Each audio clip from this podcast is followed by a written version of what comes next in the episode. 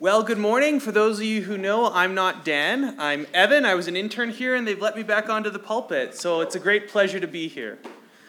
With that being said, this was a hard message because we're going to move through God's response to Daniel, followed by some more prophecy. And as you know, prophecy is usually only clear in hindsight. So we're going to jump into it. But before that, I want to just remind us of where we've been because Dan did the first half of Daniel chapter 9 last week. And last week, he talked about how Daniel's devotional time equipped him to live in a nation that no longer supported his faith. And he looked at three things how Daniel was in the Word, and how God impresses upon us through his Word his thoughts, feelings, and priorities. Then he talked about how Daniel, instead of being distracted with his thoughts, his priorities, responded in prayer to what God had demonstrated to him.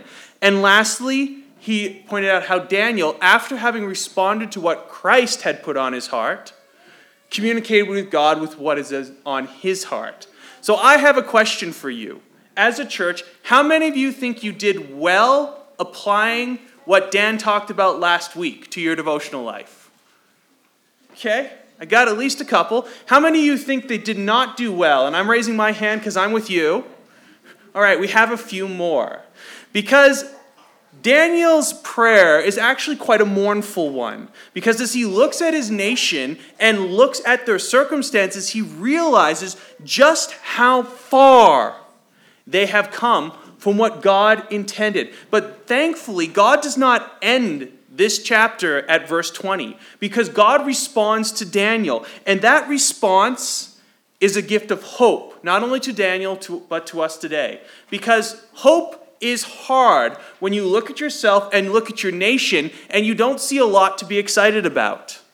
Hope is hard when gas prices are over a buck 70 Hope is hard when you're doing okay and you're being faithful, but you know the vast majority of those around you don't even acknowledge God.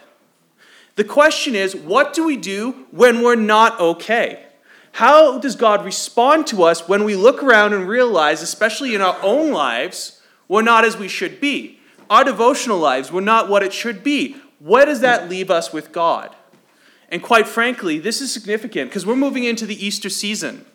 And this is where our hope lies. And this is the prophecy Daniel is going to receive in response to his supplication on behalf of his nation.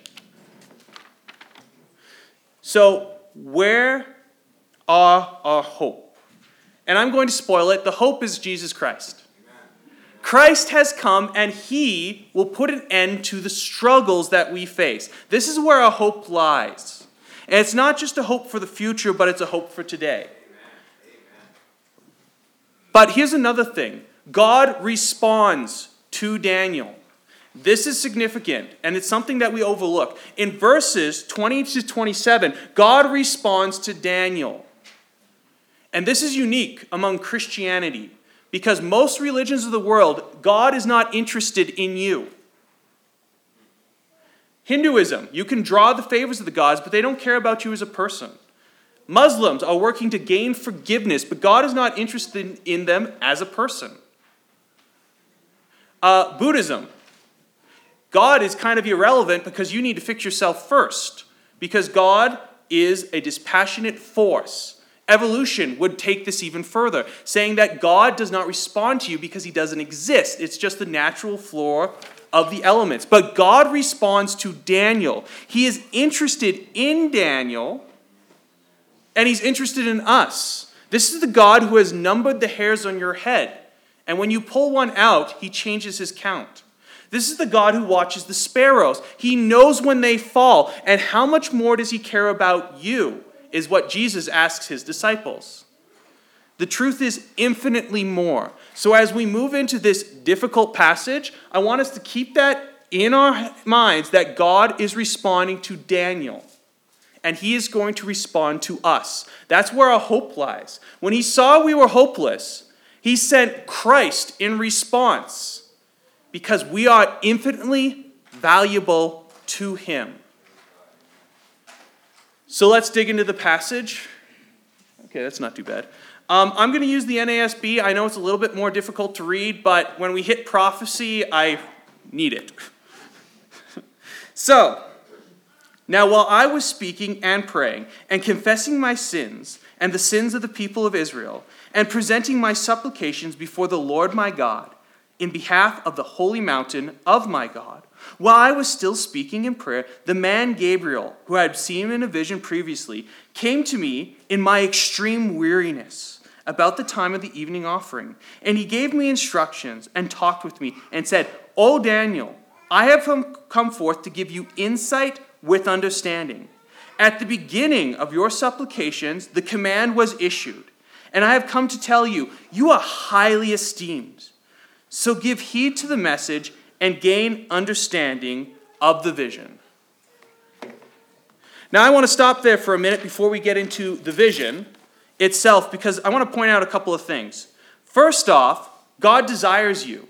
God desired Daniel. That word that we translated highly esteemed actually means preciousness.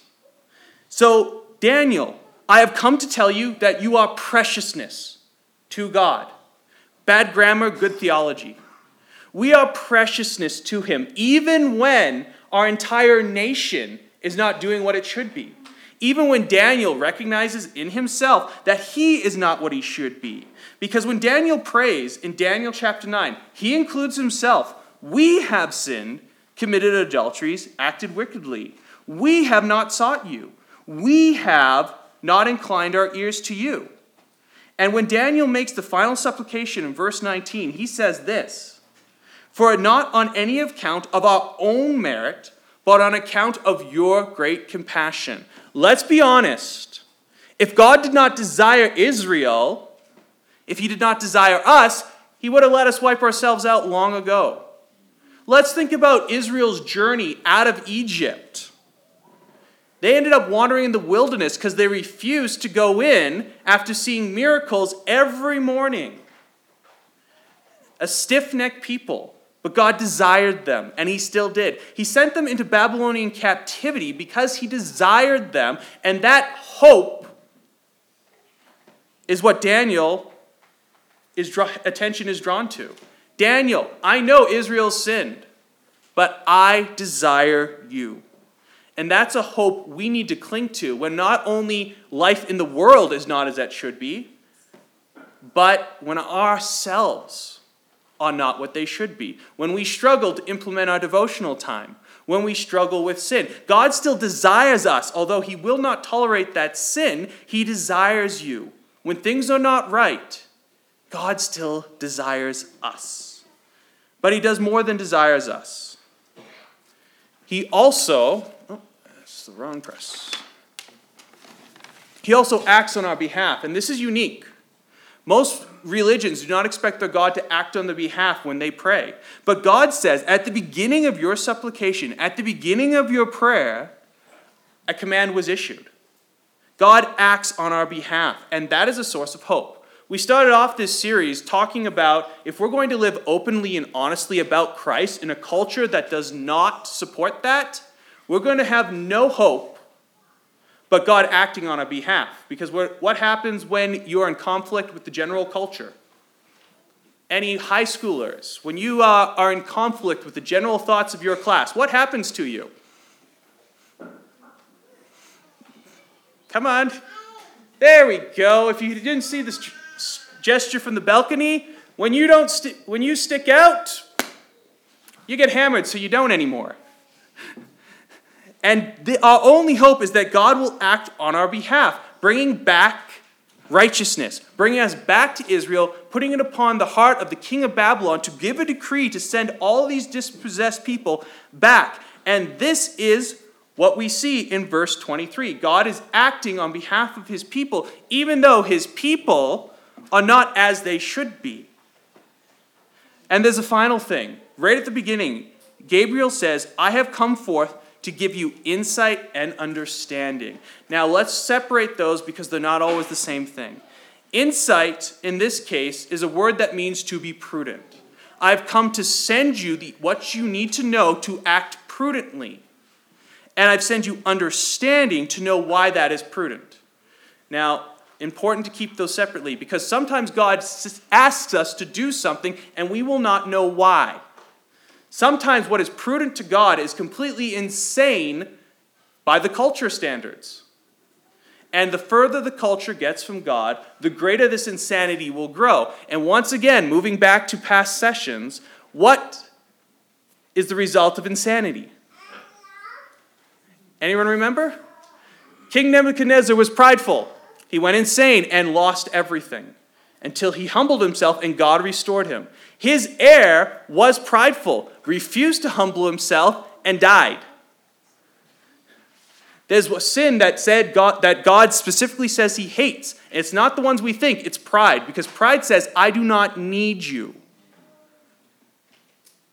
And if I don't need insight for God, I will never seek him. The truth is, if we're living in a culture, we require the insight to know what is actually prudent, and God promises that sometimes we will understand why. And that understanding does not always come from knowing why this is a good idea, but because I will tell you who I am, and that will bring you understanding. So, this is God's response to Daniel that I'm come to give you insight and understanding because I'm going to act on your behalf because you are preciousness. So, what is this great message? What is this great insight that Daniel's about to receive? Now, let's hop into prophecy. So, 70 weeks, Gabriel tells him, have been decreed for your people and your holy city to finish transgressions, to make an end of sin, to make atonement for iniquities, and bring back everlasting righteousness, to seal up visions and prophecies, and to anoint the whole most holy place just going to pause there. This is a huge promise that in 70 weeks, I'm going to end sin, make atonements for iniquities, bring back everlasting righteousness, finish all visions and prophecy, and anoint my holy place. That's a huge promise that God has just offered Daniel in his time of distress. So are you to know and discern that from the issuing of a decree to restore and rebuild Jerusalem unto the Messiah, the Prince will be seven weeks and then 62 weeks.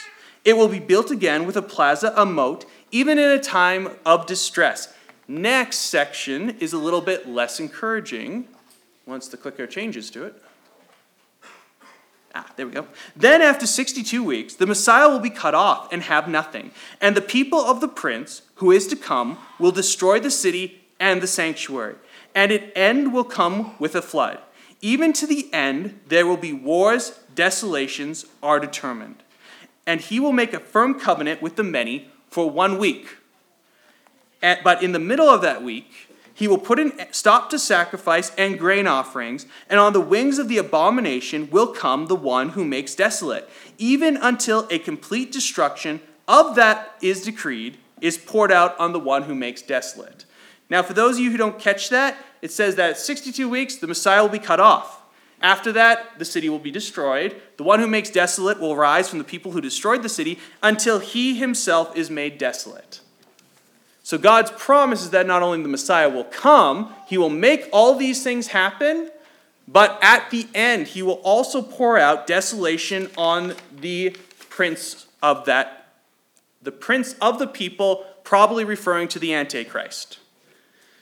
So, out of this passage, we see a couple of things I want to pull out. We see a time frame 70 weeks, split into seven weeks, 62 weeks, and then one week. An end of sin and atonement for sin will come a place during this time. Everlasting righteousness will be brought during this time. Visions and prophecies will be sealed up during this time. Jerusalem will be rebuilt, destroyed again, and rebuilt again. The Messiah will come, the Messiah will be cut off. The people of the prince will destroy the city and Jerusalem. The people will make a the ah, the prince makes a covenant for one week. Middle of the week, he puts a stop to sacrifice, and on the wings of the abomination to come, one who will make desolate will come and then will be completely destroyed. This section is a mouthful. For those of you who are wondering what's going on, I get to unpack this for you. Happy me. So I have some graphs because there is three prominent thoughts about what this is. And quite frankly, all of them agree until you hit the last week. So let's jump right into one of the first philosophies.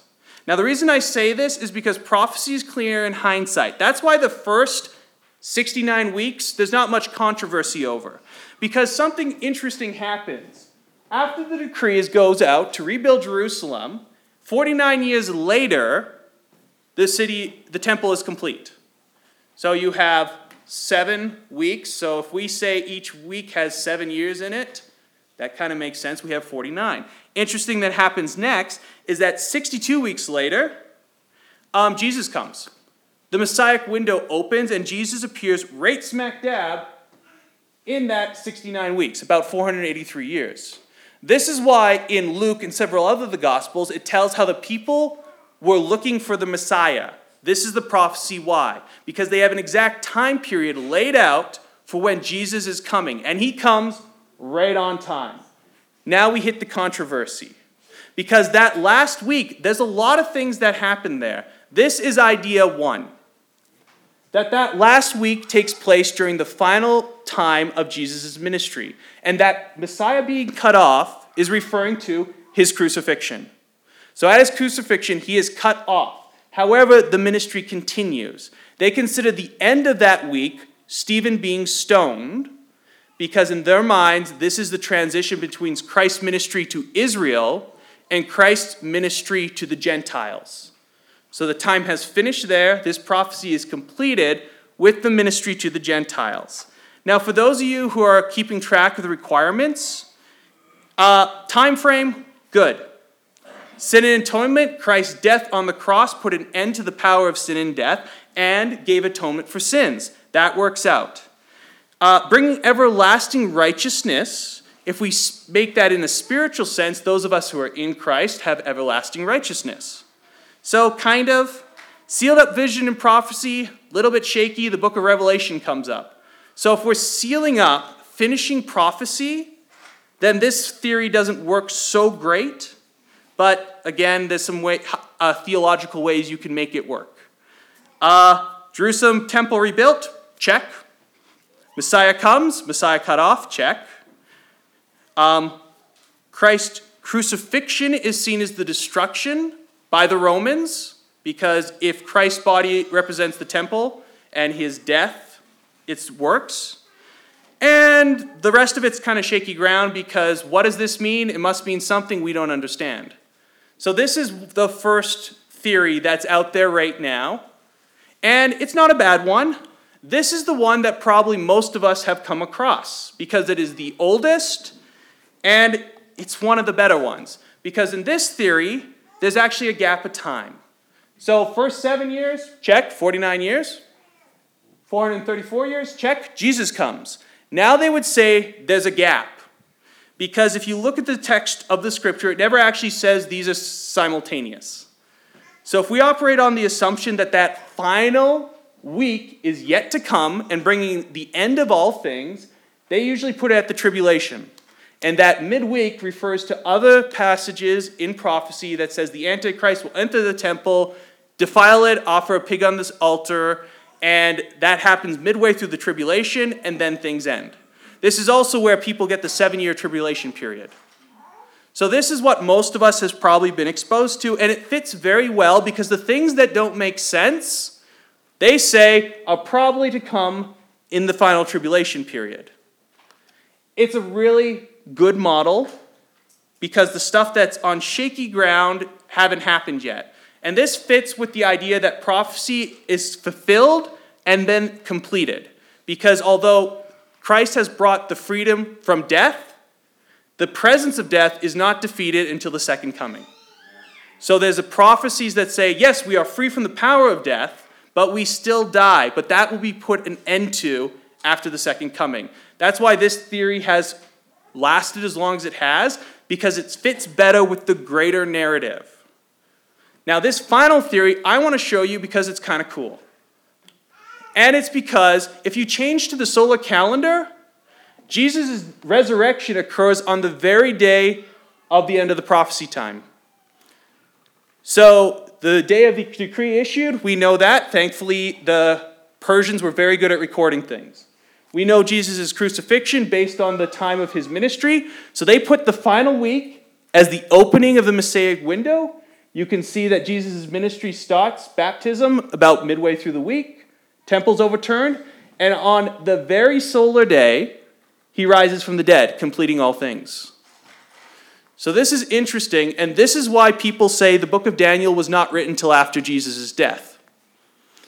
Uh, there's a large controversy about people trying to throw out Daniel because of this. It is far too precise to be anything but true, so they say it wasn't written until after things happened. As, D- as Dan pointed out, we have historians who said this prophecy was read to Alexander the Great. So it doesn't flow up with archaeology. The reason I'm showing you this is because this is cool. This is exciting. This is the power of God displayed hundreds of years before Christ came, the exact time of his death was prophesied. So I show you that to give you excitement of God's power, his truth, his undeniable demonstration of who he is to us. Which one is the most correct? God will tell us after our deaths. I'll be honest here. Once he comes again, we will know what he fully meant. I personally gravitate to the second one, but I also like this third one because the idea that it is finished, as Christ said on the cross, and to completed to come is very compelling to me. But all these work in orthodoxy. Um, which one you gravitate to? Take your pick. They all work.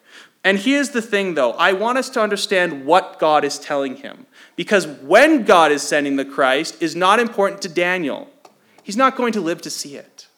What's important to Daniel is the answer to his prayer that Israel is not as it should be. My nation, my people, my church is not what it should be. And God says, I will send the Messiah to put a stop to evil, to atone for sins. That's his message to us. When we are not as we should be, which is going to happen more often than not if we're being honest, it's not over. God has an interest in us, and He sent Christ to die for us. And this is hopeful. When we can't do it, Christ died for you. When we have no hope in ourselves, Christ gave atonement for you. When our nation is falling out of control, Christ desires us still. And that's actually where I want to finish us off. On those things Gabriel tells Daniel, because Jesus Christ is coming. He's coming for us, and may he come soon. But he already came once, and he died that we may be free. And he demonstrates that God acts on our behalf. He desires you, and he acted when we pray. So pray. That's my encouragement to you. When you are not as you should be, pray. When your nation is not as you should be, pray. Because God acts on our behalf. Pray like we believe that. I have an announcement to say. Back, we have some cards hanging from the balcony. For those of you who may not know what that is, those are prayer requests that Dan challenged us to put out. My three things are not completed, but my prodigal son has returned. And that's exciting. God responds to our prayers. Prodigal son has returned. He acts on our behalf, so pray like you believe that. Because if we're honest, sometimes we don't. God says insight and understanding to us. Now, I want to camp there for a while because he gives us the ability to act prudently through his word. We may not understand why it's prudent, but he promised to give us understanding of who he is. They're not the same thing, but they align quite closely. How many of you like the book of Job? I got a couple of you. Because the book of Job is a problem to a lot of people because they don't understand why. And God never answers that question. He tells Job who he is, not why this happened, but who I am. That's understanding. So when you don't understand the why this is prudent, Dig into the scriptures looking for who God is. That's the understanding God has for you. You may not know why this is prudent, but A, God commanded it, so it is prudent. And the why may not be why this is understanding the situation, but understanding who God is more. So dig into the scriptures when you don't understand. When you're asked to do something that doesn't make sense, like forgive your enemies. When you're asked to do something that doesn't make sense, like extend grace and mercy, it's not to do with the situation. Find out who God is and you'll understand. That's what he told us. Seek first me. Knock and the door will be open, and I will give you all knowledge and insight. Too often we get this backwards when things are bad. We're trying to figure out why this is prudent. Why is this a good idea? What can I do? Because if I understand why, I can do something about it. That's backwards. Act prudently, study God, and you'll understand. So when you don't understand why it's prudent, God. Dig into the Word, find out who He is. And lastly, and probably the most encouraging thing, is that God desires you.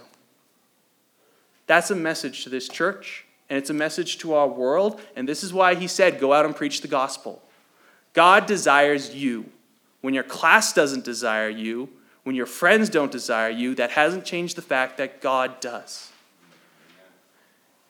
And when our culture does not desire us, because we say this culture is going in a way that does not align to what God has told us.